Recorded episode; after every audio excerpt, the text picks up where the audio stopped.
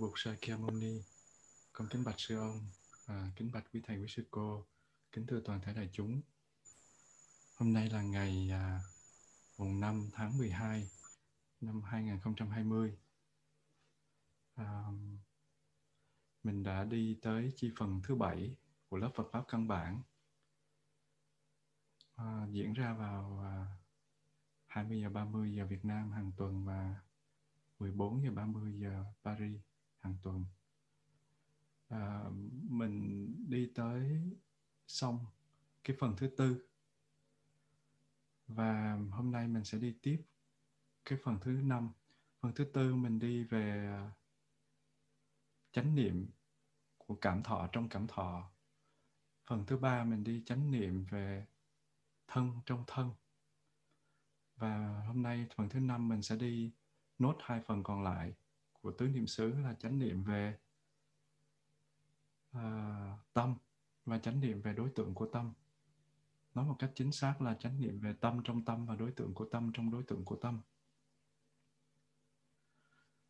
Trước khi đi về cái phần này thì lâu nay Giới Đạt được nghe người ta hỏi rất là nhiều, và hình như vừa rồi thì anh Cường có hỏi Giới Đạt và tại sao là sư ông chia sẻ về vô thường, vô ngã và Niết Bàn, đó là ba pháp ấn, mà Giới Đạt lại chia sẻ là vô thường, khổ, vô ngã. Chú Ứng Long cách đây không lâu cũng có hỏi về tam pháp ấn, và không hiểu vì sao mà dạo gần đây rất là nhiều người nhắn tin tới cũng chia sẻ với Giới Đạt về cái vấn đề này. Thì hôm nay trước khi đi vào cái phần thứ 3, phần thứ năm là chánh niệm về tâm và đối tượng của tâm, thì Giới Đạt sẽ phân tích một chút xíu về tam pháp ấn để cho người nghe không có bị là hiểu lầm. Cái tam pháp ấn có nghĩa là một cái con dấu, ba cái con dấu mà chứng tỏ rằng cái đó là pháp của Bụt, của Phật. Ba cái con dấu đó là gì? Ba con dấu đó là vô thường, khổ và vô ngã. Và sư ông lần mai đã nói rằng là vô thường, vô ngã và Niết Bàn. Và trong cái sự thật, bốn sự thật nhiệm màu là khổ, nguyên nhân của khổ, con đường sự chấm dứt nguyên nhân của khổ và con đường đưa đến sự chấm dứt nguyên nhân của khổ, hay mình còn gọi tắt là khổ, tập, diệt và đạo. Thì cái chữ khổ của Tứ Diệu Đế với tam pháp ấn vô thường, khổ, vô ngã nó có giống nhau không? Xin thưa rằng nó là một. Và cái khổ mình đã từng chia sẻ Tứ Diệu Đế, mình chia sẻ về tam khổ và bát khổ. Tam khổ là khổ khổ, hoại khổ, hành khổ. Bát khổ là những cái vấn đề như là sinh, lão, bệnh, tử, thương mà không được, gần, ghét mà lại phải ở chung, cầu mà không được, và các cái sự vướng mắc vào các uẩn, chấp thủ ngũ uẩn, ngũ ấm xí thành khổ đó. Thì mình đã đi qua vấn đề đó rồi, nhưng mà có thể là nó chưa có đủ để mà mọi người nắm cho nó rõ, cho nên hôm nay chúng ta chia sẻ thêm một chút xíu nữa, đó là gì? Cái khổ mà cái thân của mình đó, cái khổ của cái thân của mình đó, khi mà mình ngồi như thế này mà mình đang thấy nó ấm, tự nhiên điện cúp, máy sưởi tắt thì một hồi mình thấy lạnh và mình run, thì cái đó là cái khổ của cái thân. Có tu bao nhiêu cũng tránh không được cái khổ đó hết, trừ khi đắc quả thôi, còn khi mà mình tu thì mình không có tránh được cái khổ đó. Và cái việc mà mình bị xước cái tay hay mình bị xước cái chân thì nó làm cho mình có cái cảm giác nó đưa thông tin lên trên não bộ, thì mình thấy nó đau. thì cái đó gọi là cái khổ tự nhiên, cái khổ mà dù cho là thân của một Đức Phật và Đức Phật đi và bị chảy máu chân hoặc là ai đó ném đá mà lỡ mà thực sự chảy máu thì Đức Phật cũng vẫn bị đau cái thân, nó truyền thông tin lên trên não bộ. Và cái đó là cái khổ tự nhiên. Có một cái dạng khổ khác, đó là cái khổ về nhân quả. Nhân quả có nghĩa là mình làm ở các kiếp quá khứ hoặc kiếp hiện tại và mình đã hưởng cái quả của nó ở kiếp hiện tại hoặc kiếp tương lai. Mình hưởng thì nó đã xảy ra thì mình thấy nó khổ, thì cái đó là khổ của nhân quả. Còn một cái khổ khác, đó là cái khổ mà do ảo tưởng về bản ngã mà sinh ra. Giống như là khi mà người ta khen mình thì mình vui, khi người ta chê mình thì mình buồn. Cái khổ đó gọi là ảo tưởng về khổ. Giống như là Giới Đạt thấy móng tay mình nó dài, tóc mình nó dài và mọi người nói là thầy rầu rĩ râu ria quá cho nên nó ra rậm rạp. Rầu rĩ cho nên râu ria nó ra rậm rạp. Do đó khi mà mình nghe như vậy thì mình buồn. Thì cái buồn đó, cái khổ đó là cái khổ ảo tưởng. Còn thí dụ mình nói là khi mà móng tay mình nó ra dài, tóc mình nó ra dài mà nó ra nhanh, có nghĩa là sức khỏe mình tốt, thì mình lại thấy vui. Cái vui đó cũng là cái vui ảo tưởng. Khổ và vui đó là cái của cái mình bị vướng mắc vào một cái sự si mê, không hiểu rõ được bản chất của sự vật hiện tượng, cho nên mình vui hay là buồn. Thì cái khổ thứ ba đó mới chính là cái mà mình nói đến là khổ đế, là sự thật về khổ, là cái sự không hiểu biết rõ về bản chất của khổ. Cho nên mình mới khổ. Bản chất của sự hiện tượng, bản chất của sự hiện tượng cho nên mình mới khổ. Và cái khổ đó chính là cái vô thường, khổ, vô ngã. Nhưng mà nói như thế thì người ta sẽ lý luận như thế này. Sự vật hiện tượng nó luôn luôn chuyển biến. Đúng, khoa học đã chứng minh điều đó và ai cũng công nhận điều đó hết. Do đó mình gọi là vô thường thì không ai cãi mình cả. Nhưng mình nói về vô ngã thì nó cũng hơi là khó rồi. Nhưng mà mình nói về nhân duyên là tất cả sự vật hiện tượng nó được cấu tạo từ các điều kiện, từ các duyên. Thiếu một duyên thì nó không đủ. Do đó nó không có một cái chủ thể người ta tạm hiểu và những người nghiên cứu Phật Pháp người ta chấp nhận được, bởi vì nó là hai tính chất của sự vật hiện tượng. Còn cái tính chất thứ hai ở giữa là khổ đó, rất khó để chấp nhận. Giống như là mình lập gia đình, mình có được những đứa con ngoan, nó đẹp, nó dễ thương, mình vui chứ, sao khổ được. Lúc mình sinh ra, nó khóc oe oe. Mình sinh ra rất là khó khăn, nhưng mà mình nghe tiếng khóc của nó, bao nhiêu cực khổ nó không còn, mình thấy hạnh phúc chan chứa. Và mình mua được một cái điện thoại mới, mình thấy nó thích thú, mới ra iPhone 12 và mình lượm được một cái iPhone 12, mình lượm đầu tiên nữa, mình ra mình up lên trên Facebook mình khoe, cái đó cũng là một cái hạnh phúc chứ. Sao gọi là cái đó là khổ được. Và khi mà mình tu tập, mình có được cái sự an lạc thì cái đó cũng là hạnh phúc. Tại sao gọi là khổ? Tại sao gọi sự vật hiện tượng bản chất của nó là khổ? Đó là cái cách người ta nói. Nhưng mà nếu mình hiểu cho kỹ thì bởi vì mình không có nghiên cứu về cái gốc của chữ khổ này cho nên mình mới bị lạc như thế. Thực sự khi mà mình nghiên cứu ngược về cái từ nguyên của nó, đó là từ dukkha đó, thì cái từ dukkha này là sự thật thứ nhất.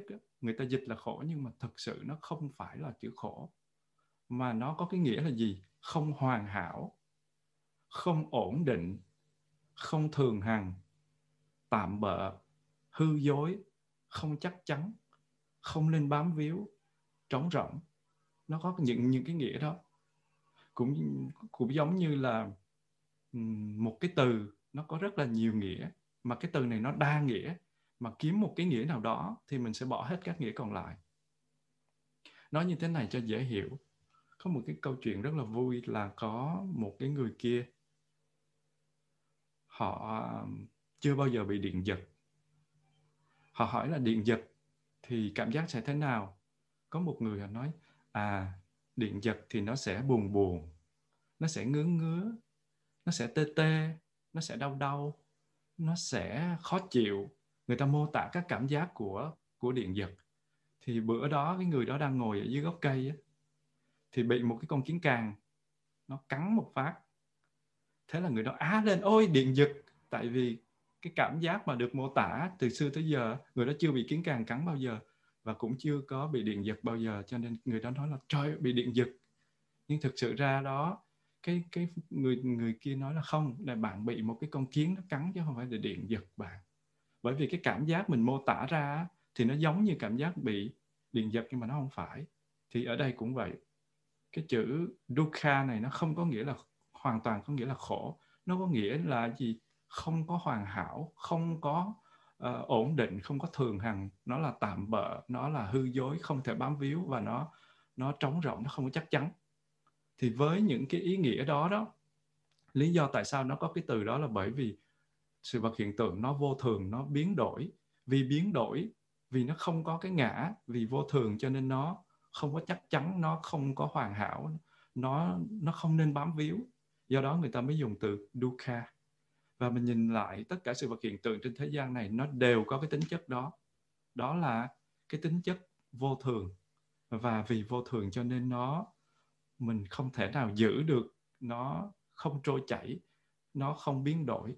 Cho nên mình không nên bám víu. Và vì khi mình bám víu vào nó, thì mình sẽ có một cái khổ thọ, mình có một cái không mong muốn. Do đó người ta dịch là khổ thì thực sự không lột tả được từ đó và làm cho những người học cảm thấy rất là khó chịu, cảm thấy không có được thỏa mãn. Như vậy, vô thường hay là mình gọi là dukkha và vô ngã, có nghĩa là ba tính chất vô thường, dukkha và ngã. Thì nếu mà mình nói như thế thì nghe nó khó nghe quá. Từ hai chữ thì tiếng Hán và một chữ thì tiếng Pali. Cho nên người ta cố gắng người ta kéo ra để người ta dịch làm sao cho được chữ đó thì nó ra chữ khổ.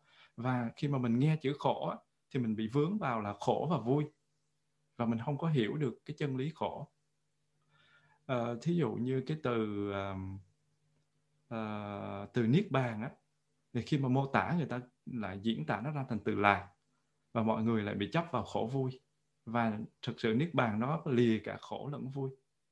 Và rất là nhiều người nghiên cứu mà chưa có tới nơi đó chốn vẫn hiểu lầm cái lời dạy của sư ông. Cái đế thứ ba đó là lạc, có nghĩa là lạc của khổ chứ không phải là lạc của Niết Bàn. Mà cái lạc của Niết Bàn á, khi mà nói đến Niết Bàn mà mô tả nó mà nói về lạc á, mình vướng vào trong cái chữ lạc đó mà mình chấp nó là khổ vui á, thì cuối cùng mình lại bị vướng tiếp. Bỏ cái này mình lại vướng vào cái kia. Cho nên á, nếu mà mình sử dụng một cái từ có thể thay thế được cái từ dukkha đó tạm á, thì từ đó phải là từ không, tánh không. Do đó có những nơi họ nói là vô thường, khổ, không, vô ngã. Đó là lý do họ thêm chữ không vô, bởi vì chữ khổ nó không có bao hàm được. Như vậy, khi nói tới bản chất của các pháp, bản chất của sự vật hiện tượng, nó là vô thường, không hoàn hảo, không nên bám víu, ý là vậy, và vô ngã. Khi nói tới sự vật hiện tượng là đã nói tới chân lý tương đối, không phải nói tới chân lý tuyệt đối. Đã mô tả sự vật hiện tượng là nói chân lý tương đối. Và chân lý tương đối thì nó mới có các tính chất là vô thường, không hoàn hảo và vô ngã. Mình tạm gọi là vô thường, khổ, vô ngã. Còn nếu mà nói đến cái bản chất của Niết Bàn, ngôn ngữ không dùng để diễn tả được. Giống như là ngôn ngữ không có diễn tả được điện giật nó như thế nào hết. Diễn tả hồi nó ra kiến cắn. Cho nên đó, phải bị điện giật thì người ta không cần mô tả, người ta nói đúng, đó là bị điện giật.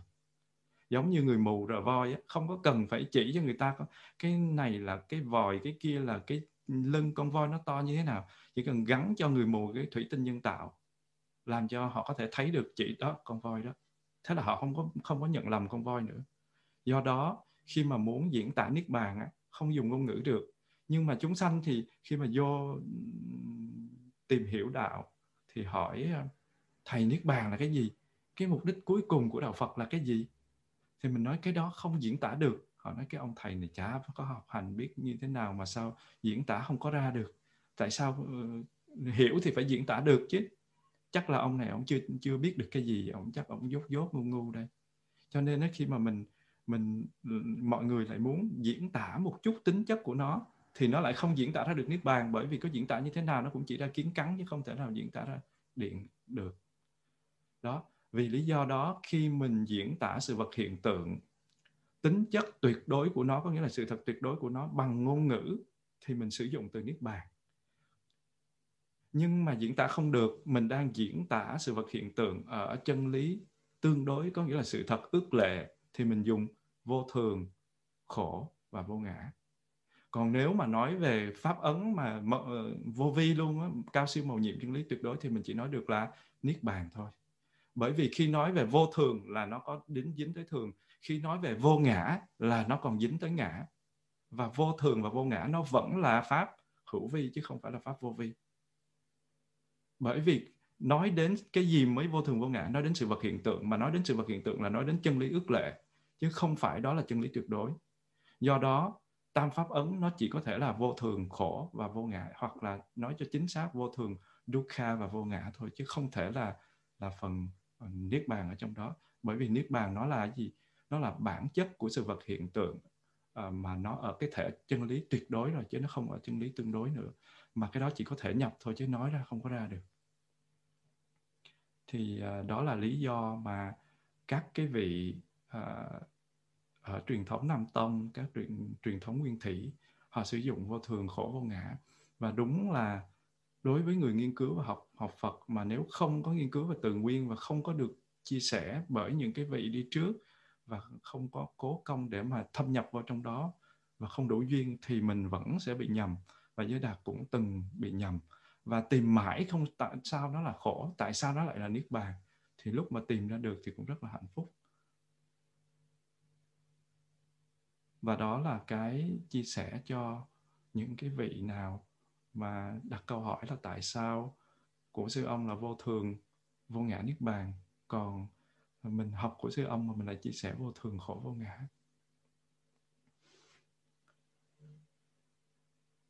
Xin sư cô thỉnh một tiếng chuông rồi mình tiếp tục bài học.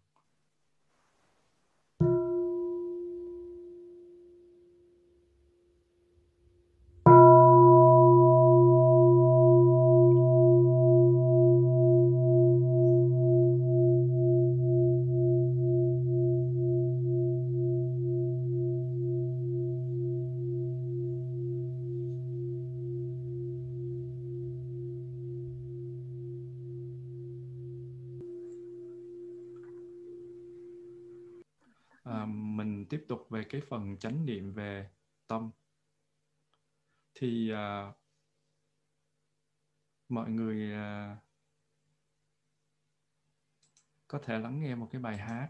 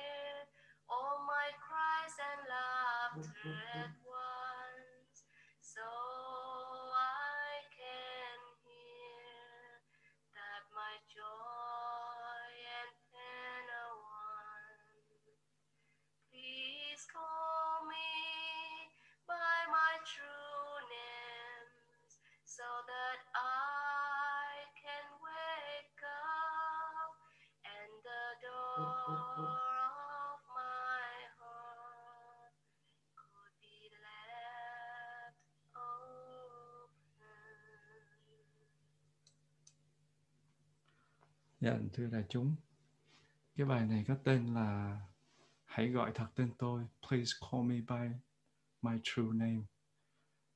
Vừa rồi thì có một vị hỏi với Đạt,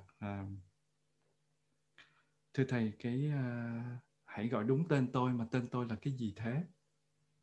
Thì với Đạt có nhắn tin với vị đó, với Đạt nói cái tên của tôi đó chính là 51 cái tâm hành. Chính là những cái cảm thọ của mình, khổ vui của mình. Nhưng mà vì thọ nó là một trong 51 tâm hành, cho nên tên thật của mình là các tâm hành đó. Khi mà nó biểu hiện ra như thế nào á, thì mình phải biết rõ về nó như thế đó thì mình mới gọi được tên nó. Thí dụ như mọi người muốn gọi Giới Đạt thì không thể gọi ê cái ông thầy kia ơi, mà phải gọi là gì? Thầy Giới Đạt ơi, hoặc là sư cô Cảnh Nghiêm ơi, hoặc là cô Hương ơi, hay là cô Tuyết ơi. Thì mình phải biết cái tên của họ mình mới gọi được. Mà mình phải đủ thân với họ thì mình gọi họ mới quay lại. Không thôi họ tưởng mình khùng. Do đó khi mà mình gọi được cái tên của các tâm hành á, thì mình mới chuyển hóa được. Mình phải biết nó là cái gì. Cho nên á, khi mình nói đến tâm thì có nhiều người nói rằng tôi cũng không có thời gian, tôi ở nhà tôi tu tâm là được rồi. Mà thực sự hỏi tâm là cái gì không biết. Tâm nó rất là phức tạp. Học cả đời cũng có thể là không hiểu được. Chứ đừng nói là tôi tu tâm là được rồi. Như vậy hôm nay mình đi vào cái phần chánh niệm về tâm. Thì trước tiên mình phải đi sơ qua tâm. Thì Giới Đạt mượn tạm duy thức một chút xíu để mà phân tích cái tâm. Thì mình thấy là trên cái thân của mình đó, nó có cái gì? Mắt, tai, mũi, lưỡi, toàn bộ cái thân. Và người ta nói là có giác quan thứ 6, đó là cái gì? Ý thức. Như vậy, khi con mắt nó tiếp xúc với đối tượng của nó là hình sắc, thì nó sinh ra sự phân biệt của mắt. Mình thấy ôi cái này đẹp quá, cái kia xấu quá, cái này trắng, cái kia đen, cái này cao, cái kia thấp. Thì cái đó gọi là nhãn căn. Nhãn căn tiếp xúc với nhãn trần, là cái góc mà tiếp xúc với đối tượng của nó thì mình gọi là căn trần. Mình quy định như thế đi cho nó dễ. Cái căn mà tiếp xúc với cái trần của nó thì nó sẽ sinh ra thức. Thì như thế mình có nhãn căn cộng nhãn trần sinh ra nhãn thức. Cũng vậy, khi mình có tới cái lỗ tai là nhĩ căn, là cái góc nó tiếp xúc với thanh trần là âm thanh. Nó sinh ra nhĩ thức, mình phân biệt được cái tiếng này hay, tiếng kia dở, tiếng này cao, tiếng kia thấp, tiếng này nam, tiếng kia nữ, tiếng này trong, tiếng kia đục, vân vân và vân vân. Thì cái đó gọi là căn cộng trần, nó lại cũng sinh ra thức. Có nghĩa là cái giác quan nó cộng với đối tượng của nó thì nó sinh ra nhận biết của giác quan đó. Tương tự như vậy, mình có mũi thì với mùi, mình có lưỡi thì mình tiếp xúc với vị. Và mình có toàn thân, nguyên một cái bộ da của mình đó, nó tiếp xúc với cái gì? Nóng, lạnh, nó tiếp xúc với trơn, nhám, nó tiếp xúc với đối tượng của nó. Bất cứ cái đối tượng nào tiếp xúc với da của mình nó tạo ra sự nhận thức. Thì cái đó gọi là thân thức. Như vậy, quy tắc của các cái căn cộng với cái trần thì nó sẽ sinh ra thức của 5 cái thức đầu tiên. Thì mình có nhãn thức, sự phân biệt của mắt, sự nhận biết của mắt, sự nhận biết của tai, sự nhận biết của mũi, sự nhận biết của lưỡi và sự nhận biết của toàn thân hay là của bộ da của mình chẳng hạn. Như vậy, cái công thức là gì? Căn cộng trần là thức. Đó là công thức. Và mình có ý thức. Tại vì sao? Người ta la mình buồn. Người ta khen mình vui. Mình có thể sửa được các cái thói quen. Mình có thể làm điều gì đó tốt hoặc làm điều gì đó xấu. và mình có thể suy nghĩ được, thì cái đó gọi là ý thức. Đó là một cái thức thứ sáu, sau nhãn nhĩ tỷ thiệt thân thức, có nghĩa là mắt tai mũi lưỡi thân thức. Như vậy thông thường người ta chỉ nghĩ đến 6 thức đó thôi. Nhưng mà cái ý thức nó từ đâu sinh? Cái nào cũng có căn cộng trần hết nó mới có thức được. Muốn có thức thì phải có căn và trần. Và cái ý thức đó đối tượng của nó là gì? Ý thức đó đối tượng của nó là tất cả sự vật hiện tượng, kể cả những gì nằm trong tâm thức của mình. Một nỗi buồn nó cũng, mình cũng có thể ý thức được nỗi buồn, mình có thể ý thức được cụm mây trời xanh, mình có thể ý thức được cái chiếc lá vàng thu, mình có thể ý thức được nỗi buồn, niềm vui, mình có thể ý thức được sự đau đớn trong thân thể. Như vậy, cái đối tượng của ý thức nó rất là rộng, nó bao gồm tất cả sự vật hiện tượng, kể cả những gì nằm trong tâm thức của mình. Thì cái đó gọi là ý thức. Và như vậy, căn nào cộng với trần nào để sinh ra ý thức? Thì chắc chắn để thân căn cộng thân trần nó sinh ra thân thức, nhãn căn cộng nhãn trần sinh ra nhãn thức, và nhĩ căn cộng nhĩ trần sinh ra nhĩ thức. Thì quy tắc của nó cũng sẽ là ý căn cộng ý trần sinh ra ý thức. Đó là quy tắc. Như vậy, ý trần là gì? Là tất cả sự vật hiện tượng rồi, đối tượng của nó rồi, là ý trần có rồi. Như vậy, cái căn của nó là cái gì? Cái căn của nó chính là ý. Nó có một cái tên là mạt na thức, manas. Nó là thức thứ 7. Nó là nơi căn cứ cho thức phát sinh. Và cái gốc của cái này là gì? Cái gốc của cái mạt na thức này là thức thứ 8, a la gia thức.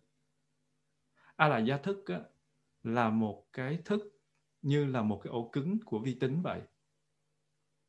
Nếu như mà mình không có một cái ổ cứng, không có chứa được dữ liệu, thì không biết dữ liệu nó nằm đâu để mà hoạt động. Kể cả cái hệ điều hành Windows hay là hệ điều hành Mac hoặc là Linux hoặc bất cứ hệ điều hành gì, nó cũng đều dựa trên một cái ổ cứng để làm gì? Truy xuất dữ liệu. Phải có được không gian của cái ổ cứng đó thì nó mới có thể làm việc được. Do đó cái tàng thức của mình nó giống như một cái ổ chứa.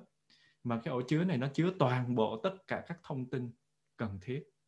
Và ai cũng có một cái ổ chứa toàn bộ các thông tin đó. Và cái đó được gọi là thức thứ 8. Và cái thức thứ 7 nó được sinh ra từ thức thứ 8. Bởi vì mình phân tích thức thứ 8 trước rồi mình đi ngược lại thì mình sẽ hiểu thức thứ 7 rõ hơn. Cái thức thứ 8 nó có một cái tên gọi là Alaya thức. Nó có một cái nghĩa là nền tảng căn bản của 7 thức kia, cho nên nó có tên là Alaya. Và một trong các tác dụng của nó đó, nó có một cái tên là tàng thức. Nó có tên là tàng thức. Bởi vì sao nó có tên là tàng thức? Bởi vì nó chứa đựng các hạt giống ở trong đó. Và vì nó chứa đựng cho nên nó gọi là tàng. Tàng là cất chứa, động từ tàng là cất chứa. Và khi nói tới cất chứa thì nó có cái là cái khả năng chứa và cái sự vật được chứa ở trong đó. Thí dụ như mình nói một ly cà phê, cho tôi một ly cà phê, thì nó bao gồm cái ly và cái cà phê. Chứ không thể nào nói anh ơi cho tôi ly cà phê, cái đem cái ly không đưa cho người ta, không có được. Cái ly đó phải có cà phê. Như vậy cái ly á, là cái có khả năng chứa, và cà phê á, là cái được chứa trong cái ly. Và khi kêu ly cà phê có nghĩa là cái ly cộng với cà phê ở trong đó. Khi nói tới cái tu viện thì không thể là cái nhà được. Nếu mà cái nhà thì ở đâu cũng có thể là cái tu viện. Cái nhà đó nó phải có cái gì? Nó phải có cái mảnh đất đó, cái nhà đó nó phải có người xuất gia ở trong đó, một người tu trong đó, ít nhất là một người tu trong đó. Và người tu đó có cái gì? Có người muốn thực tập, học tập thì nó mới ra được một cái tu viện. Nếu mà mình nói một lớp học cũng vậy. Khi mà mình ngồi đây, có người chia sẻ và có người lắng nghe. Nếu như mà Giới Đạt ngồi chia sẻ mà không có ai lắng nghe thì chắc chắn ai cũng nghĩ là mình bị điên. Cho nên khi nói tới lớp học là nói đến kể cả người chia sẻ và người lắng nghe. Như vậy, khi nói tới tàng thức là nói tới cái cái chứa và cái được chứa. Cái chứa đó chính là người ta gọi là năng tàng. Năng là khả năng đó. Còn cái mà được chứa thì người ta gọi là sở tàng. Thì cái sở tàng đó nó có 51 cái hạt giống ở trong đó, người ta gọi là tâm hành. Có 51 hạt giống ta gọi là tâm hành. Mình sẽ kể ra sau. Và nó còn có một cái tên khác nữa, đó là ngã ái chấp tàng. Bởi vì sao nó là ngã ái chấp tàng? Bởi vì trong các cái hạt giống mà nó chứa đó đó thì có cái hạt giống vô minh và bè lũ của vô minh đó, là những hạt giống bất thiện đó, nó liên kết lại với nhau.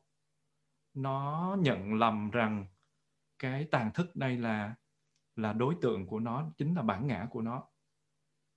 Giống như là một cái con sâu nó được sinh ra từ cái lá cây ấy, mà nó ăn ngược lại lá cây để nó sống. Như vậy thì cái mạt na thức này nè, là cái thức thứ 7 này nè, nó được sinh ra từ tàng thức, được sinh ra từ cái phần vô minh của tàng thức, mà nó lại trở lại nó coi tàng thức giống như là đối tượng của nó, và nó luyến ái tàng thức, cho nên gọi là ngã ái chấp tàng. Tàng có nghĩa là tàng thức là cái chỗ chứa, ngã là tôi, là cái thấy sai lầm về cái tôi. Ngã ái có nghĩa là yêu, chấp có nghĩa là vướng mắc vào cái ngã, cái thức mà nó bị một cái khác là mạt na thức, nó vướng mắc, nó chấp rằng nó là một cái ngã của cái kia. Có nghĩa là mạt na thức đó, nó chấp rằng tàng thức là người yêu của nó chấp rằng đó là bản ngã của nó, cho nên cái tàng thức nó được mệnh danh là ngã ái chấp tàng, có nghĩa là cái thức mà nó bị người ta yêu. Còn nếu mà như thế thì cái thức thứ 6, thức thứ 7, mạt na thức, nó được mang tên là tình thức, lover, có nghĩa là nó là cái thức yêu cái thức thứ 8, còn cái thức thứ 8 là cái thức bị yêu, cho nên một đứa nó tên là tình thức, còn một đứa nó tên là thức bị yêu, ngã ái chấp tàng. Nó có rất là nhiều tên gọi khác chứ không chỉ là ba cái tên năng tàng, sở tàng, ngã ái chấp tàng. Nó có tên là căn bản thức, bởi vì tất cả mọi cái thức khác nó đều nằm trong cái thức này hết, được sinh ra từ cái thức này, kể cả 5 thức trước, 6 thức trước, 7 thức trước đều nằm ở trong tàng thức hết, cho nên nó được gọi là căn bản thức. Và cái mạt na thức đó, nó được sinh ra từ tàng thức mà nó lại quay lại, nó nắm lấy tàng thức và nó coi đó là một cái ngã độc lập của nó. Và đa số cái khổ đau của mình đều từ những cái nhận thức sai lầm của mạt na thức. Nó bảo cái bạn thức thứ 6 là bạn ý thức làm việc cho nó, giống như là ý thức là tôi tớ của nó, là cái bạn thứ 7 đó. Bởi vì bạn đó chính là ý căn, là gốc của ý thức. Và ý căn đó cộng với đối tượng của ý đó, nó mới sinh ra ý thức, là thức thứ 6. Mình làm quen dần dần rồi mình cũng sẽ học tới duy thức thôi. Nó có những cái công năng khác nữa, giống như là cái tâm nó có công năng khác, giống như là dị thục thức hay là sở tri y. Tại sao nó có nhiều tên như vậy? Bởi vì mỗi công năng khác nhau thì nó sẽ có một cái tên khác nhau. Bởi vì cái tàng thức là nó quá nổi tiếng đi, cho nên nó có rất nhiều tên, giống như một nhà văn mà có nhiều bút danh vậy đó, giống như một nhà thơ mà có nhiều bút danh, giống như là một người mà có nhiều tên vậy. Và cứ mỗi cái khả năng đó, ví dụ như sư ông có thể được gọi là một nhà thơ nổi tiếng, cũng có thể được gọi là một nhà văn, bởi vì viết rất là hay, làm thơ rất là giỏi. Sư ông cũng có thể là một cái nhà phê bình, sư ông cũng có thể là một tu sĩ, vân vân. Thì ở mỗi trường hợp thì nó sẽ có một cái tên. Do vậy, vì sao mình có cái tên là sở tri y và dị thục thức? Dị có nghĩa là biến đổi, biến khác đi, và thục có nghĩa là chính. Tại sao gọi là chính mà khác? Một cái tâm tên, một cái thức gọi là chính khác, có nghĩa là giống như cái đất đèn, hay là cái ở miền Bắc gọi là đất đèn, ở miền Nam gọi là cái gì quên mất rồi. Có ai nhắc giùm với Đạt không? Ở miền Nam gọi là cái gì? Là khí đá này. À, khí đá. Thì khi mà mình bỏ hồi xưa mình mỗi lần mình muốn ăn thức ăn á, cho nó chín sớm á, mình không có dùng hóa chất, nhưng bây giờ nhúng vô một cái là nó chín liền. Mà mình làm gì, mình giấu khí đá hoặc là mình giấu đất đèn thì nó sẽ chín rất là mau. Do đó nhưng mà khi chín á, thì mình bỏ chuối vô, mình bỏ nguyên một nhánh vô, nhưng mà không bao giờ tất cả các trái chuối nó đều chín chung một lượt cả. Trái thì chín trước, trái thì chín sau, nó không có chín chung với nhau. Và trái nào chín trước thì mình ăn trước, trái nào chín sau thì mình ăn sau. Mình đợi nguyên một cái nải nó chín thì có thể là trái thì chín quá, còn có trái thì chưa có đủ chín. Như vậy nó có cái tên là gì? Cái đó mình gọi là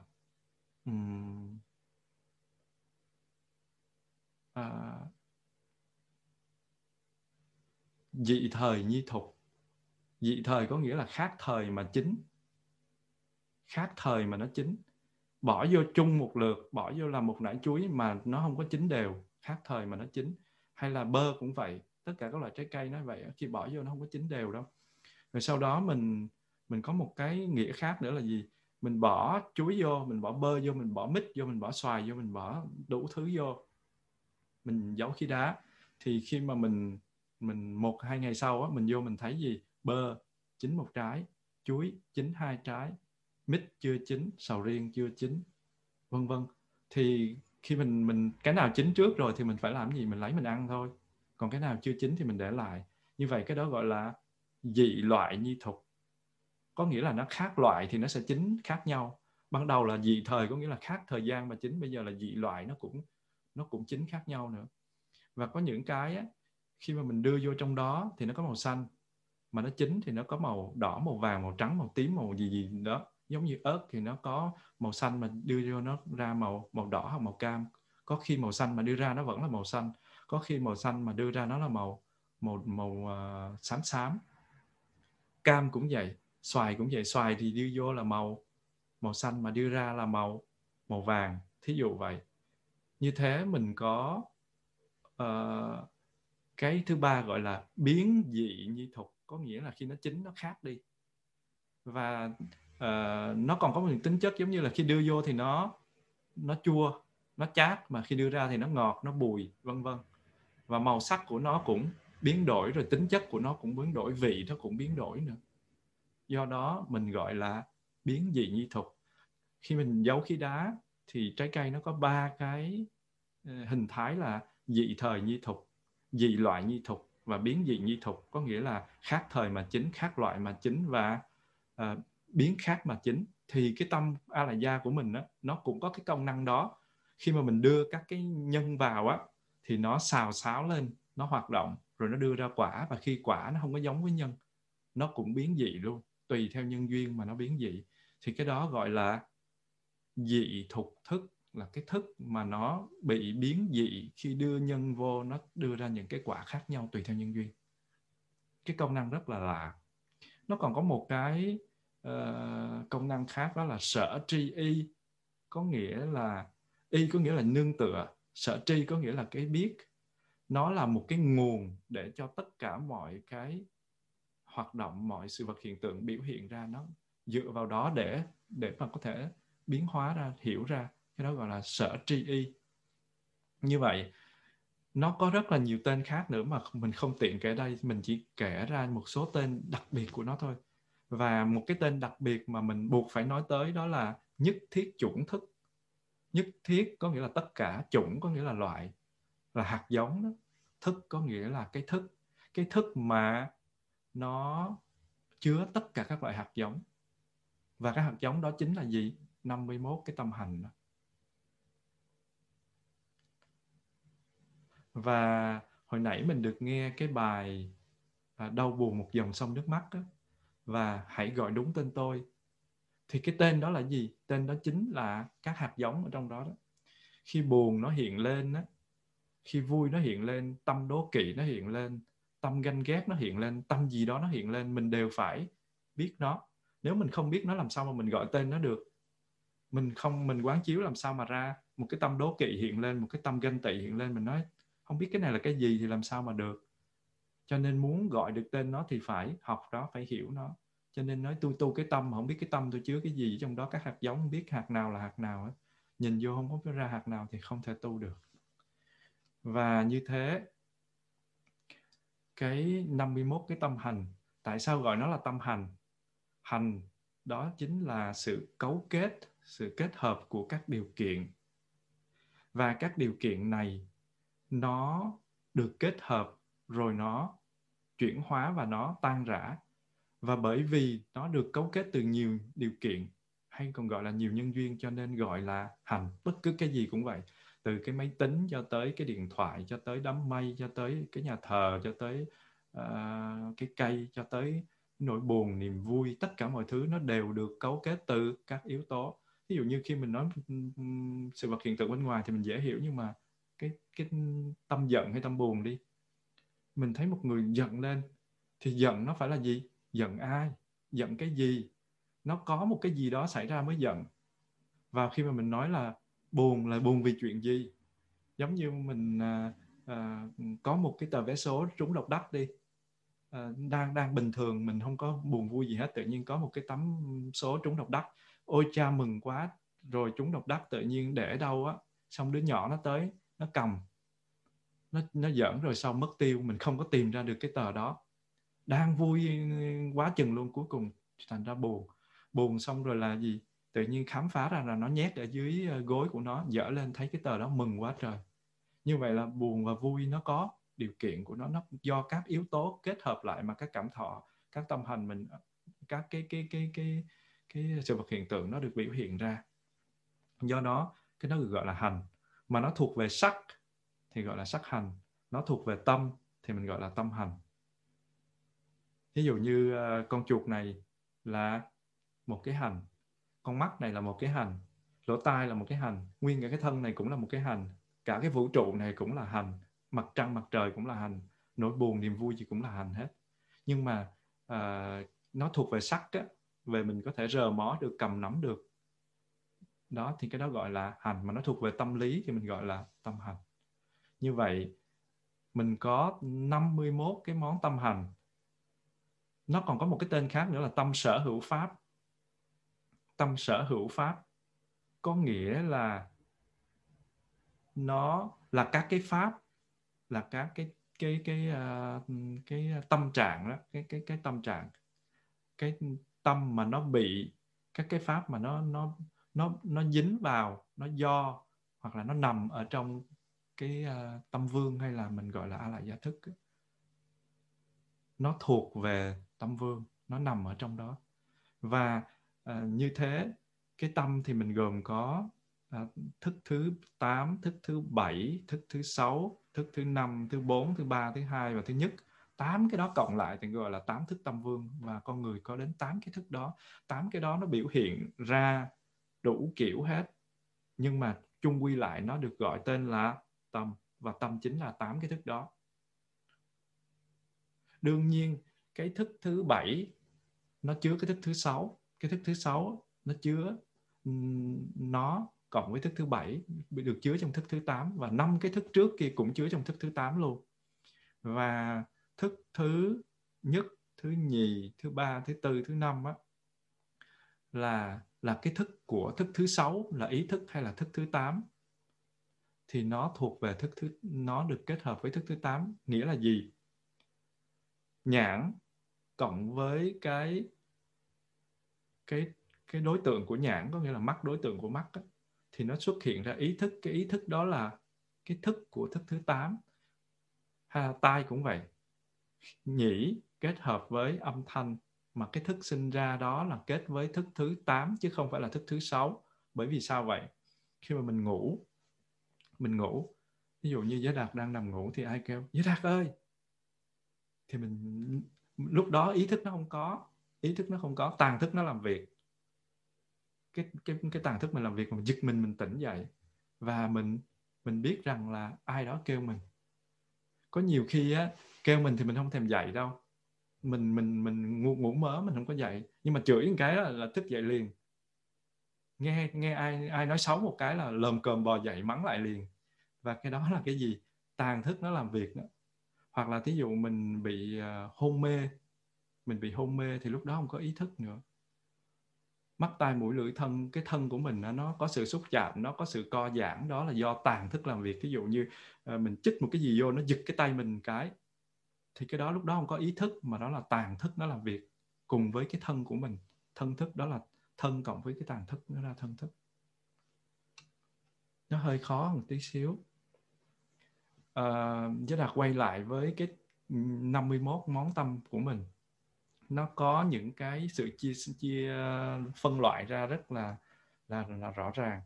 Nó gồm có 5 món biến hành, 5 món biệt cảnh, 11 món thiện, 6 món căn bản phiền não, 20 món tùy phiền não, và nó có 4 món bất định. Ở trong đó 20 món tùy phiền não nó có tiểu tùy, trung tùy và đại tùy. Tiểu tùy nó có 10, trung tùy nó có 2, rồi đại tùy nó có 8. Thứ nhất là 5 món biến hành. Mình chỉ lược sơ qua thôi, mình không thể đi kỹ được. Chỉ có duy thức mới đi kỹ được trong cái bài này. Mình chủ yếu là chánh niệm về tâm, mình chỉ lược qua để cho mọi người nhớ một chút thôi. 5 món biến hành. Thì tại sao gọi nó là 5 món biến hành? Bởi vì nó đi từng trường hợp riêng rẽ. Nó có tính cách phổ biến. Biến có nghĩa là nó cùng khắp, và hành nó có nghĩa là nó đi cùng khắp, chỗ nào cũng có. Cho nên gọi là 5 món biến hành. Nó gồm cái gì vậy? Nó gồm có xúc, tác ý, thọ, tưởng và tư. Mình đã học cái này rồi, mình đã nghe rất là nhiều lần rồi trong các bài chia sẻ trước. Thì xúc nghĩa là gì? Sự tiếp chạm giữa các căn và đối tượng thì nó sẽ sinh ra xúc. Ví dụ như là mắt và thấy cái sắc, thấy hình ảnh thì gọi là xúc. Hai cái nó chạm nhau thì gọi là xúc. Và khi mà xúc á, thì mình mỗi ngày mình đều xúc rất là nhiều. Lúc nào mình cũng có xúc hết á. Nhưng mà có những cái á, là mình không tác ý, và có những cái mình tác ý. Nhưng mà mình không tác ý cái này thì mình tác ý cái khác. Có cái để chú ý. Không chú ý cái xe thì chú ý cái máy. Không chú ý cái máy thì chú ý con chuột. Không chú ý cái nỗi buồn thì chú ý niềm vui. Như thế cái đó gọi là tác ý. Phải xúc cái là cái tác ý. Mình đi ngoài đường mình nhìn, mình không có nhìn ai hết thì mình cũng nhìn cái đường đi, rồi mình cũng nghĩ về cái gì đó. Thì cái đó gọi là tác ý. Rồi tác ý xong rồi làm gì? Nhận lấy. Tác ý thì nhận lấy là gọi là thọ. Thọ xong rồi tri giác, biết về cái vấn đề đó và bị dính mắc. Dễ hiểu hơn, lấy một ví dụ. Mình nhìn ngồi đây, mình thấy một cô gái đi qua. Thì cái đó gọi là xúc, mắt xúc. Hoặc là nghe cái âm thanh nào đó của cô gái đó gọi vọng lên thì gọi là xúc. Xong sau đó mình đang bình thường, mình đang có mặt cho lớp, tự nhiên cái mình nhảy qua mình nhìn cái cô đó một cái, bởi vì cái âm thanh nó to quá hoặc là cái cô đó có một cái gì đặc biệt, thì lúc đó cái tâm của mình nó không còn ở trong lớp nữa, nó hướng ra bên đó là tác ý.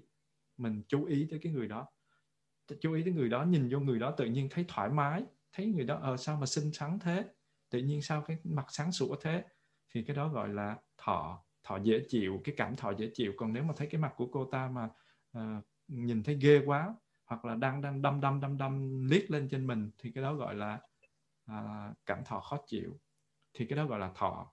Mà nếu mà mình dễ chịu thì mình làm gì? Mình tri giác, mình nhìn, mình quan sát hết cái cô đó, là mình tưởng, mình nghĩ về cái cô đó, mình đưa cô đó vào đầu. Và tưởng xong rồi làm gì nữa? Nghĩ về, vẽ một bức tranh về cái cô đó trong đầu.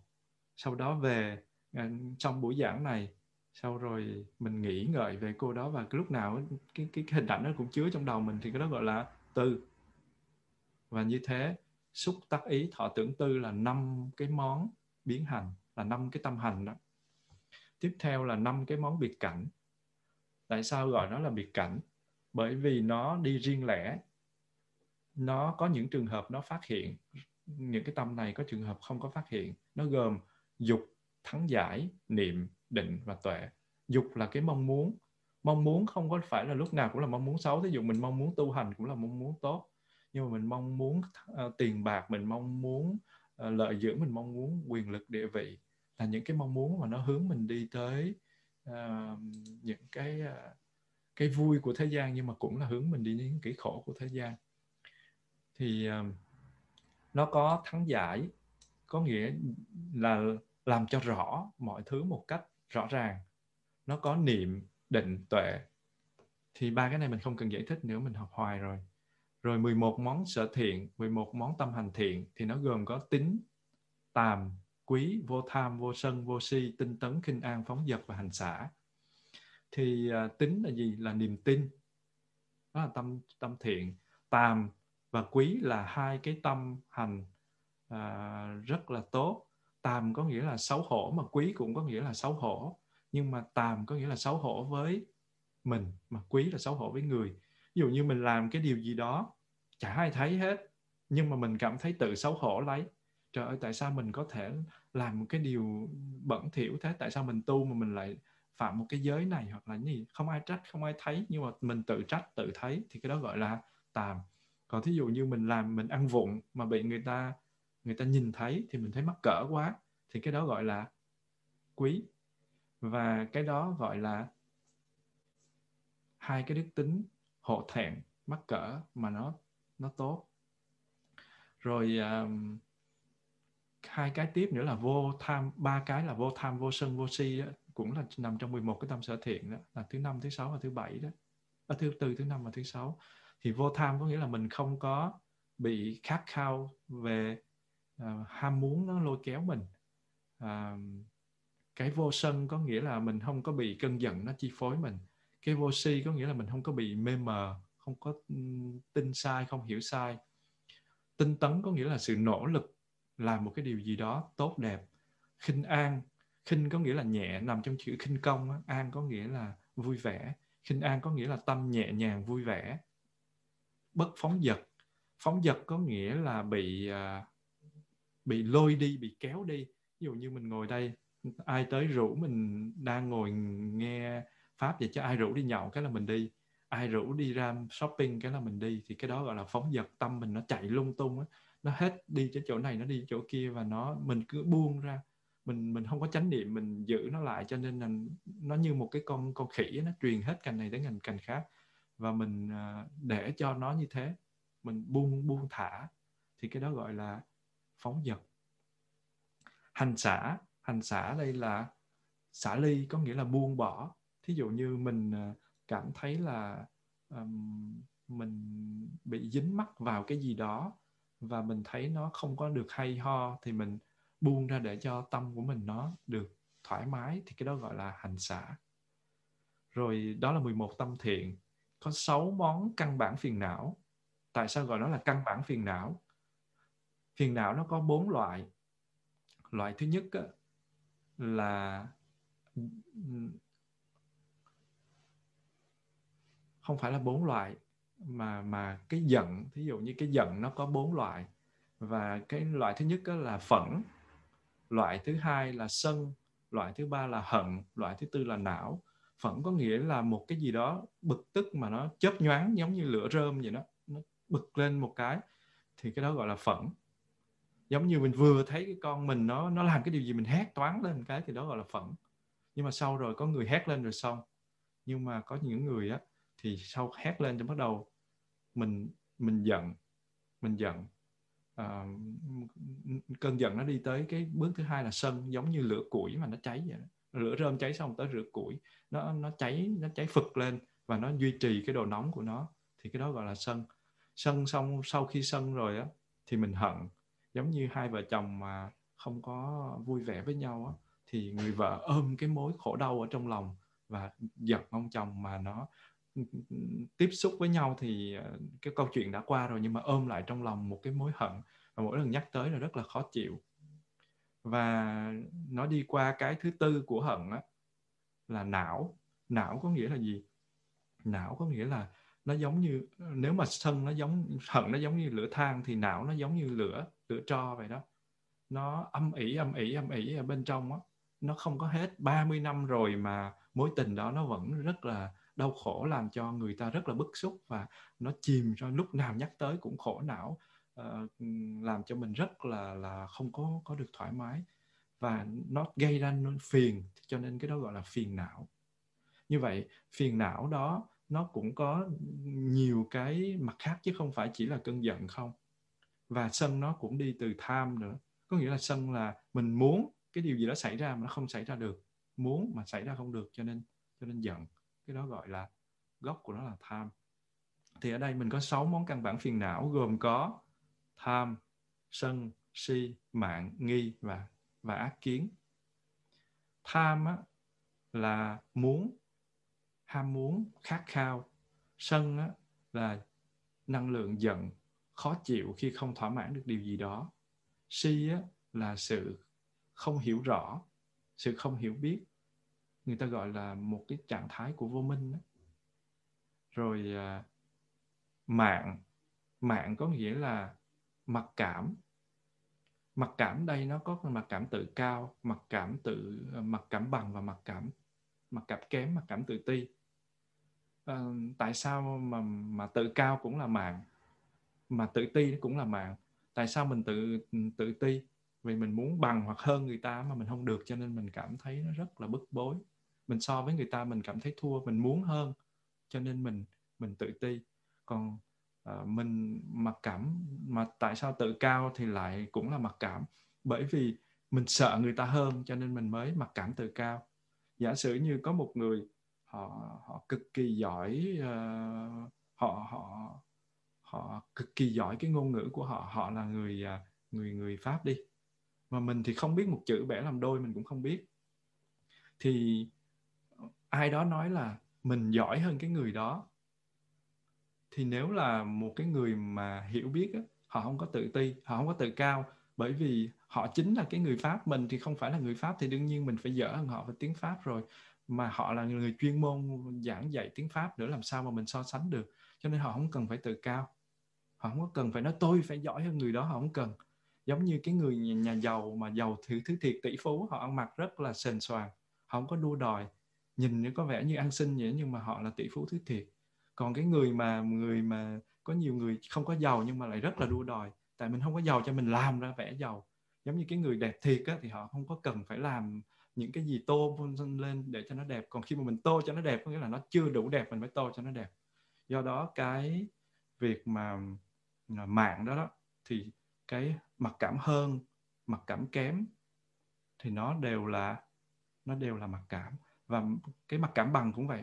Trời ơi, tại sao tôi học bằng nó mà điểm tôi thấp thế này? Có nghĩa là so sánh với cái đó. Và nó cũng đều gây ra mặc cảm. Cho nên hơn kém bằng nó đều gọi là mạn hết, chứ không phải chỉ có hơn mới gọi là mạn. Nhưng ở đây thông thường người ta cứ nghĩ rằng là mạn có nghĩa là tự cao thôi, thì vẫn chưa đủ. Tham, sân, si, mạn, nghi, ác kiến. Nghi có nghĩa là ngờ vực về cái gì đó. Ở đây nó có nghĩa là ngờ vực về giáo pháp của Đức Phật, ngờ vực về con đường đi của mình, ngờ vực về những cái sự hiểu biết, ngờ vực về tất cả mọi thứ. Thì cái đó gọi là nghi. Ác kiến. Kiến là cái thấy. Ác có nghĩa là cái điều không có đúng đắn, là cái điều sai trái. Ác kiến có nghĩa là cái thấy sai trái. Cái thấy sai trái nó gồm có thân kiến, biên kiến, kiến thủ, giới cấm thủ và ác kiến. Trong cái kiến nó có tới 5 cái nữa. Có nghĩa là thấy sai lầm về thân, cho rằng thân này là của mình. Biên kiến là thấy một bên, chấp một bên. Hoặc là chấp thiện, chấp ác, chấp có, chấp không, chấp phải, chấp trái, chấp tả, chấp hữu, chấp đúng, chấp sai. Thì cái đó gọi là biên kiến, thấy một bên. Hoặc là mình theo phe này, hoặc mình theo phe kia. Giống như đảng cánh tả hay là đảng cánh hữu, hay đảng này, hay đảng nọ, đảng kia. Thì cái đó gọi là biên kiến. Kiến thủ có nghĩa là chấp vào cái thấy của mình là đúng và không chịu buông nó ra. Khi mà người ta chia sẻ với mình mà nó đúng thì mình lại không chịu buông, gọi là kiến thủ. Giới cấm thủ có nghĩa là những cái điều mà mình bị vướng vào đó, cho dù đó là những điều hay, điều tốt của Đức Phật dạy đi, mà mình bị vướng vào mình không ra được. Giống như là mình thay vì mình chấp ngã thì mình lại chấp vô ngã, thay vì mình chấp thường thì mình lại chấp vô thường. Mình bị vướng hết cái này tới cái kia. Mình nói là phải tu theo pháp môn này này mới được, phải tu theo pháp môn kia kìa, Đức Phật phải nói dạy cái này, nếu không tu là không có được. Và mình bị vướng vào cả cái những tâm hành của mình. Thí dụ như là mình đang sân đi, người ta nói ôi thầy đang sân đó, mình nói tôi sân hồi nào, tôi mặc tôi dày mà sân hả? Thì cái đó gọi là gì? Mình đang sân mà mình không biết mình sân. Thì cái giới cấm thủ ở đây là cái bị vướng chấp vào những cái điều mà mình cho nó là hợp lý. Và ở đây người ta thường hay nói đến những cái phần về nghi lễ tế tự hay là những giới luật, đa số là nói về cái đó. Rồi mình có thêm ác kiến, nghĩa là cái thấy sai lầm, cái thấy ác, những cái tâm bất thiện, thì cái đó gọi là ác kiến. Thì đó là 6 món căn bản phiền não: tham, sân, si, mạn, nghi và ác kiến. Và căn bản là như thế. Rồi nó có những cái phiền não ăn theo. Thí dụ như cái chùa mình dựng lên thì sẽ có những người mở quán ra để bán nhang, bán hương. Hay là mình dựng cái tiệm thuốc ở đó thì có người dựng cái quán nước sát đó. Hoặc là có người buôn bán bất động sản thì sẽ có người cò mồi. Thí dụ như vậy, người làm mối đi, dắt mối đi, vân vân. Thì như thế gọi là tùy có nghĩa là theo, và phiền não đi theo nó. Thì nó có 20 cái phiền não. Nó gồm có cái phiền não nhỏ, nó gồm có phẫn, hận, phú não, tật sang, cuốn, xỉm, hại, kiêu. Thì phẫn như Giới Đạt đã nói, đó là cái giận, mà cái giận ở cấp độ 1. Hận là cái giận mà ở cấp độ 3. Nó giống như than vậy. Lửa rơm, lửa củi, lửa than và lửa tro. Thì phẫn là lửa rơm, mà hận đó là lửa than, và não nó là lửa tro. Thì ở đây phẫn, hận, phú não. Phẫn là cấp độ sân 1, hận là cấp độ sân 3. Phú có nghĩa là che giấu. Phú là che giấu. Não có nghĩa là những cái tâm khổ đau mà nó ở cấp độ 4, giống như là nó làm cho gây phiền phức cho mình, chán nản, buồn bã, bực bội, khó chịu đó. Và nó âm ỉ như lửa tro đó, và nó là cái sân mà ở cấp độ 4 đó. Thì cái đó gọi là não. Rồi tới tật có nghĩa là, nói cho đủ là tật đố đó, là đố kỵ. Tật là đố kỵ với ai, ganh tị với ai, ganh ghét với ai, thấy người ta có mà mình không có thì mình ganh, mình ghét đó, cái đó gọi là tật. Lúc nào cũng so sánh với người. Rồi sang có nghĩa là keo kiệt, bủn xỉn, người miền Bắc gọi là bủn xỉn. Rồi cuốn có nghĩa là dối trá. Cuốn là dối trá. Xỉm có nghĩa là nịnh hót, nịnh nọt. Rồi hại có nghĩa là làm cho người khác đau khổ, mình mong muốn cho người khác đau khổ, mình làm cho người ta khổ, người ta buồn, thì cái đó là hại. Kiêu có nghĩa là mình coi mình là nó thuộc về cái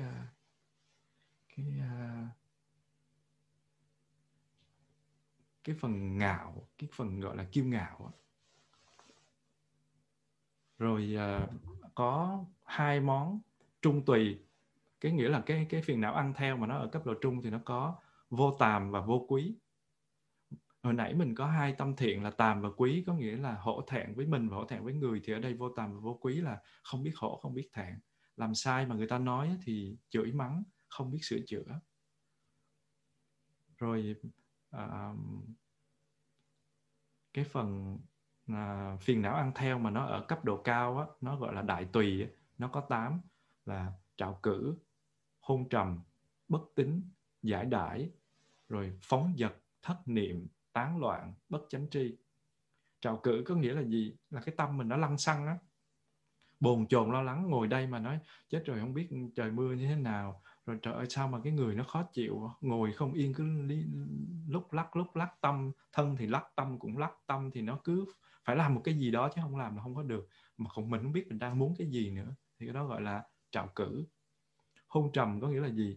Là cái tâm giống như buồn ngủ vậy đó, nó ù lì, nó mơ mơ màng màng mà nó không biết cái gì hết, nó có thể gọi là vô ký, nó không có biết cái gì đang xảy ra hết, nó ù lì và không tỉnh được. Thì cái đó gọi là hôn trầm. Hôn có nghĩa là tối ám, mà trầm có nghĩa là đi xuống. Rồi có một cái tâm khác nữa là bất tín. Bất tín có nghĩa là không tin cái gì hết. Đụng cái gì mình cũng không tin, mình không có niềm tin. Hồi tâm sở thiện thì nó có tín, nhưng mà giờ tâm sở bất thiện thì nó có bất tín. Nó có một cái tâm gọi là giải đãi. Giải đãi có nghĩa là lười biếng, không muốn làm gì, không muốn học, không muốn tu, không muốn gì hết. Đi ngồi thiền cũng không muốn, đi thiền hành cũng không muốn, thậm chí là nhiều khi ăn cũng không muốn ăn, nằm ra đó rồi muốn ngủ thôi, thì cái đó gọi là giải đãi. Rồi phóng dật. Phóng dật có nghĩa là gì? Mình cứ bị tâm nó lôi đi hết chỗ này chỗ kia, thấy cái gì cũng muốn, thấy cái gì cũng ham, dễ vui và buông thả, muốn sao cũng được, muốn cái gì cũng để đi theo đó, thì cái đó gọi là phóng dật. Thất niệm. Thất niệm có nghĩa là mất đi chánh niệm, có nghĩa là không có mặt trong giây phút hiện tại, bị tâm nó dẫn đi. Thí dụ mình đang nhìn vô cái ly mà mình không có mặt cho cái ly, mình đang nghĩ tới cái chuyện gì đó, mình đang nói chuyện với người khác nhưng mà tâm mình để đâu, hoặc mình đang đi với vợ hay chồng mình nhưng mà mình nghĩ toàn chuyện gì đâu á, thì cái đó gọi là thất niệm, không có mặt cho người kia, không có mặt cho mình. Tán loạn có nghĩa là tâm nó bị loạn lên, nó bị phân tán và giống như người ta gọi là hớt hơ hớt hải đó, nó rối lên, nó tùm lum ở trong đó, thì gọi là tán loạn. Bất chánh tri có nghĩa là không có chánh tri kiến. Bất là không, chánh tri có nghĩa là cái không có biết rõ, không biết rõ là không có chánh kiến. Nó nó gần giống như si gì đó, không có rõ ràng mọi thứ. Và đó là cái 20 cái phiền não ăn theo, gồm có tiểu, trung và đại. Rồi nó có cuối cùng là nó có 4 cái món, gọi là 4 món bất định: hối, miên, tầm và tư, hay là người ta gọi hối miên tầm tứ. Thì hối có nghĩa là gì? Là ăn năn về cái lỗi mình làm. Tại sao gọi nó là bất định? Tại vì có lúc nó thiện và có lúc nó bất thiện. Hối mà tại sao lại là bất thiện? Mình hối hận về điều mình làm mà sao bất thiện? Là tại vì khi mà mình làm một cái điều gì sai á, mà mình ăn năn, mình quyết sửa chữa lỗi lầm, thì cái đó là thiện. Nhưng mà mình cứ ngồi đó mình ăn năn hoài, mình cứ đau khổ, mình dằn vặt tâm tư, mình không tiến triển trong sự tu học, thì vô tình cái hối đó nó trở thành kéo mình đi xuống, nó trở thành một cái điều bất thiện. Miên có nghĩa là buồn ngủ. Cái thân của mình nó buồn ngủ, và cho nên cái tâm của mình nó cũng bị ảnh hưởng theo, nó giật giờ. Nếu như cái hôn trầm á, là nó nghiêng về cái phần tâm hơn, thì cái phần miên này á, nó bị buồn ngủ, nó nghiêng về cái phần thân, nhưng mà nó vẫn là ảnh hưởng đến bởi phần tâm. Nhưng mà cái phần hôn trầm thì dành cho phần tâm, và phần thùy miên nó dành cho phần thân. Nhiều khi cái cơ thể của mình á, tại sao nó cũng là bất định? Bởi vì cơ thể mình nó mệt mỏi quá rồi thì nó phải tạo cảm giác buồn ngủ để cho mình phục hồi sức khỏe, thì cái đó gọi là tốt. Nhưng mà mình lúc nào mình cũng muốn ngủ hết, mình chả muốn làm gì, mình để cho tâm giải đại nó quấn lấy, thì mình cứ muốn ăn rồi mình ngủ không, mình không muốn làm gì hết, mình lười biếng, thì cái đó gọi là miên, cái cảm giác buồn ngủ và chả muốn làm gì, giật giờ như thế. Và tầm và tư, hay là tầm tứ, thì tầm có nghĩa là cái nghĩ, nhưng mà cái nghĩ nó không có nói ra ngoài thành lời. Khi mà nó ở trong thì nó gọi là tầm, mà nói ra ngoài thì gọi là ngôn, có nghĩa là lời đó. Nói ra thì là ngôn, mà giữ ở trong đó là tầm. Cái tứ hay là cái tư, nói ra thì nó thành luận, mà không nói, giữ ở trong đó thì nó là tư. Cái này Giới Đạt đã có giải thích rồi, cũng khá rõ. Mọi người ai mà chưa nghe thì mình có thể mở lại những cái file cũ để mình nghe. Như vậy mình có tới 51 cái tâm hành đó, 51 bạn đó. Trong đó bạn thiện á, có 11 bạn, và bạn bất thiện bạn có tới 26 bạn, chưa kể là bạn còn chân trong chân ngoài nữa, rất là nhiều. Do đó mình thấy mình phải cẩn thận với cái hạt giống này, 51 cái hạt giống này. Và mình tu là để làm gì? Mình mượn một cái hạt giống niệm á, hạt giống niệm, chánh niệm đó, mình mượn ra, mình mượn cái nguồn năng lượng đó để mình trung hòa tất cả các hạt giống bất thiện. Và khi nào á, mà mình tưới cái hạt giống thiện mà nó mạnh á, thì cái hạt giống bất thiện nó giảm. Và khi các hạt giống thiện nó mạnh á, mà nó hỗ trợ cho hạt giống niệm, định, tuệ, hạt giống định và hạt giống tuệ, thì khi mà tuệ đủ á, thì mình không có bị các hạt giống si, hạt giống tham, hạt giống sân chi phối nữa.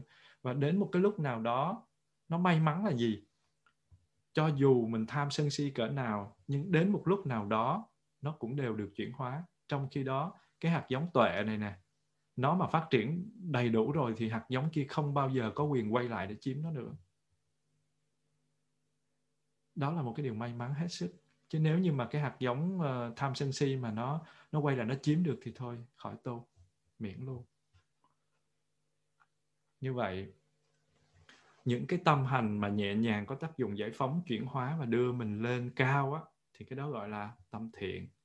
Còn những cái tâm mà có tác dụng gây đổ vỡ đó, thì cái đó gọi là tâm bất thiện.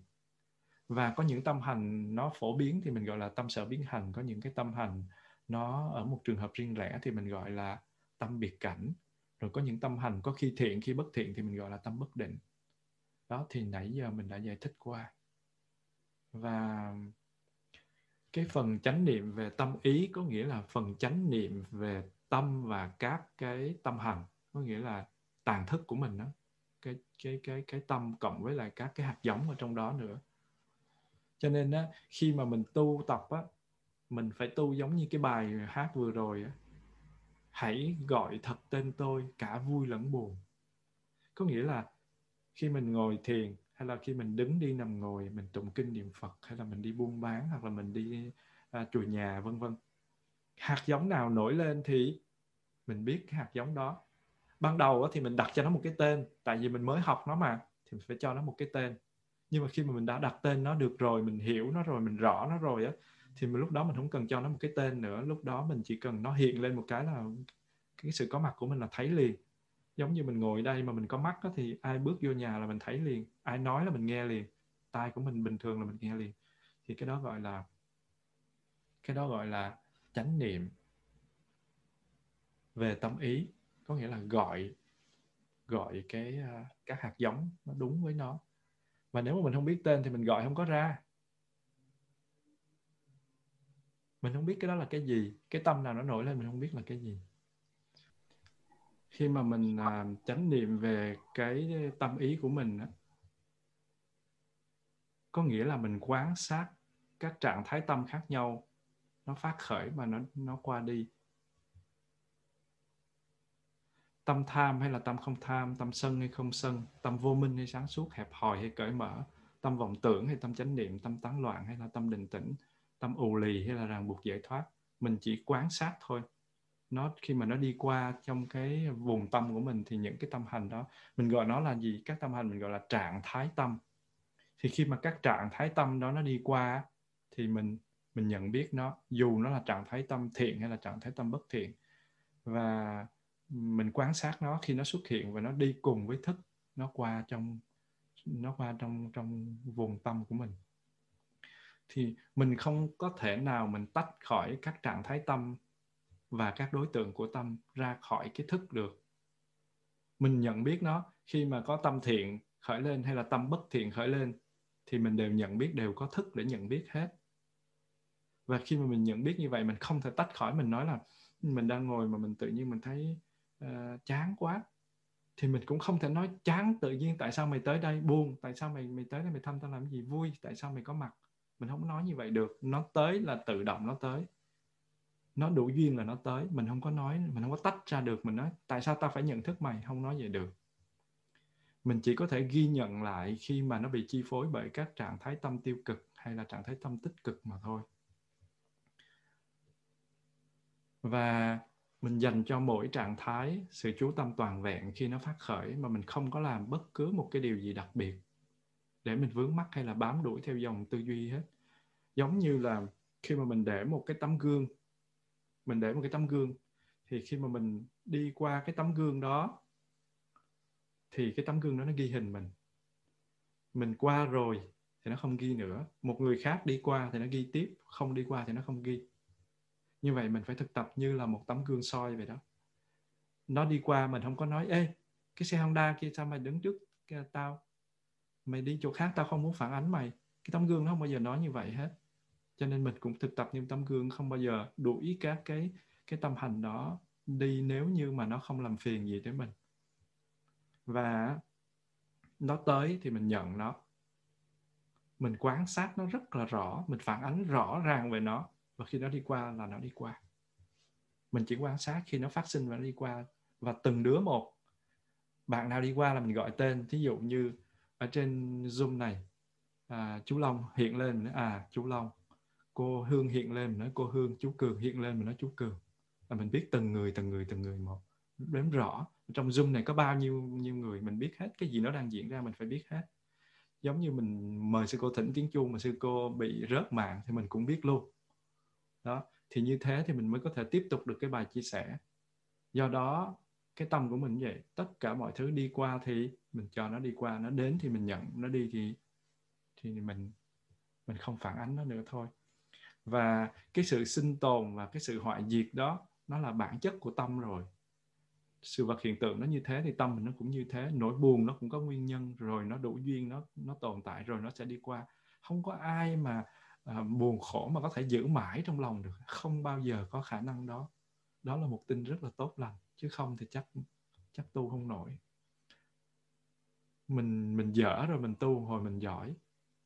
Chứ nếu như mà mình dở mà nó thường cái là thôi chết rồi. Cho nên nó vô thường nó cũng hay. Có nhiều người nói ước gì tôi sống hoài không chết. Nhưng mà có nhiều bộ phim rất là vui. Sống tới 1000 năm, 2000 năm. Thấy bà con thân thuộc của mình chết hết. Những người thương của mình chết ráo hết. Buồn quá, nói sao ước gì tôi chết mà sao cũng không được chết. Cho nên vô thường nó cũng rất là hay. Mà chính vì vô thường nên mình mới chuyển hóa được. Chứ nếu mà không có, nếu mà lúc nào cũng thường thì ôi thôi rồi.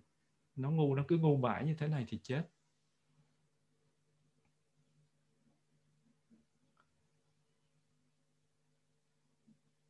Và cái tâm của chúng sanh đó, ở mọi nơi nó đều giống nhau cả. Nó có tất cả các hạt giống thiện và bất thiện. Và khi mà mình quan sát sự sinh khởi và hoại diệt của mọi cái trạng thái tâm của mình đó, thì mình biết là những cái trạng thái tâm này rất là mong manh. Thọ, tưởng, hành, thức, tất cả những cái hạt giống ở trong nó đi qua, nó rất là mong manh, nó chuyển biến liên tục. Và khi mà mình nhận được cái sự chuyển biến này một cách rõ ràng thì mình gọi là tuệ giác về vô thường. Và mình gọi cái đó gọi là tuệ giác vô thường. Do đó mình càng chú ý đến tập bao nhiêu á, thì mình càng thấy cái hạt giống này nó ít bền vững bấy nhiêu. Mình tưởng là cái nỗi buồn kia là cái nỗi buồn sẽ kéo dài mãi mãi, cái niềm vui kia là sẽ niềm vui bất tận. Nhưng không thể nào. Đùng một cái là con Covid nó nhảy ra là nó đi tới nó thăm mình. Mình tưởng là mình giàu có là mình sẽ được đi chu du khắp thiên hạ. Nhưng mà không, mình không có được đi đâu hết, mình phải ở nhà thôi. Mình tưởng là mình sẽ được đi qua tu viện. Mình sẽ hứa là thứ bảy mình đi qua tu viện. Nhưng mà đùng một cái thứ sáu nó lockdown cái rồi khỏi qua. Mình tưởng, lúc nào mình cũng tưởng hết. Và giống như tất cả sự vật hiện tượng thì tâm nó luôn luôn biến đổi. Và hơn thế nữa, mình khám phá ra rằng không có một cái gì gọi là thường hằng hết. Không có ai đang điều khiển cái bộ máy hết. Giống như là cái máy vi tính á, mình bấm một cái nút gì đó, họ hỏi mình là bạn có muốn save cái file này lại không, mà muốn giữ cái file này lại không. Mình bấm click yes thì nó giữ, mình bấm no thì nó không giữ. Mình nói ủa sao đứa nào hỏi mình vậy. Có những lần ngày xưa mà có những cái vị mà mới xài vi tính mà lớn tuổi ở Việt Nam á, nó ủa tại sao ai hỏi mình vậy, sao nó hỏi cái gì vậy, mà tại sao nó hỏi. Hoặc là có những cái vị mà đưa cho họ cái điện thoại á, thì họ cầm, họ áp vô đây này, họ áp vô cái miệng của họ vô cái điện thoại, họ làm giống như là họ đang nói chuyện với cái người ở trong đó vậy. Nó rất là buồn cười. Và không có ai điều hành cái bộ máy đó hết. Mình cài đặt phần mềm xong, hệ điều hành nó nói cho mình biết là bạn nên làm cái gì thôi. Nhưng mà đó là gì? Đủ nhân duyên thì nó biểu hiện ra, nó bắt mình làm này cái kia. Hay nó báo cho mình là trong cái máy của bạn có virus. Thì không có phải là cái người nào, không phải là chị này hay anh kia báo cho mình, mà là gì? Các cái điều kiện nó tổ hợp lại và nó cho ra một cái sản phẩm là nó nhận biết như thế. Chứ không có cái chủ thể nào ở đây cả. Và tất cả đều chuyển biến, tất cả đều như dòng chảy. Và tất cả đều nằm trong một quy trình thôi. Và trong thực tế mình là dòng chảy của từng sát na tâm. Hết vui rồi tới buồn, hết giận rồi tới hờn, hết thích rồi tới ghét. Nó luôn luôn là biến thiên. Và vì mình không thể kiểm soát được cái quá trình này, cho nên mình không có lựa chọn nào khác hơn là gì? Buông xả. Chỉ buông xả thôi. Nhận, phản ánh, rồi buông thôi. Và khi mà mình buông xả thì mình trải nghiệm được niềm vui. Cái đó gọi là ly sinh hỷ lạc đó. Và có thể trong một giây phút thoáng qua nào đó mình sẽ nếm trải được hạnh phúc. Giống như là chú Phi Long, không biết chú Phi Long có mặt đây? À có. Chú Phi Long đã từng thoáng qua làm gì? Ly được cái nhà bên này, ly được cái xe ở bên này, ly được một số thứ, cái tự nhiên cảm thấy hạnh phúc và không có lo lắng. Ly sanh hỷ lạc đó. Và nếm trải được rồi á, thì mình biết là lúc mình biết là cái tâm này cũng có thể dùng để làm gì? Đạt được tuệ giác. Đó là cái phần quán chiếu về tâm và tâm hành. Tại vì hôm nay đi qua cái phần tâm đó, nó hơi kỹ một chút, nó không có rõ ràng lắm nhưng mà nó cũng kỹ, cho nên là nó hơi mất thời gian một tí. Và mình nên nhớ là mình phải thuộc tất cả các cái tâm của mình thì mình mới có thể gọi được tên nó. Thuộc đây không phải là chỉ nhớ, mà là khi nó tới là mình phải nhớ tên. Thí dụ chú Long hiện hình lên thì biết đây là chú Long, phải gọi được tên, phải biết tính cách của chú thế nào, hỏi câu hỏi trả lời như thế nào, chú Phi Long hay là chú Ứng Long, hay là bạn Lan, hay là bạn A, bạn B, bạn C gì đó, hay chú A, chú B, chú C, cô A, cô B, cô C gì đó, là mình phải nhớ. Và như thế thì mình Giới Đạt xin dừng cái phần chia sẻ về quán tâm ở đây. Lần sau mình sẽ đi tiếp phần quán đối tượng của tâm. Kính cảm ơn đại chúng đã có mặt và lắng nghe.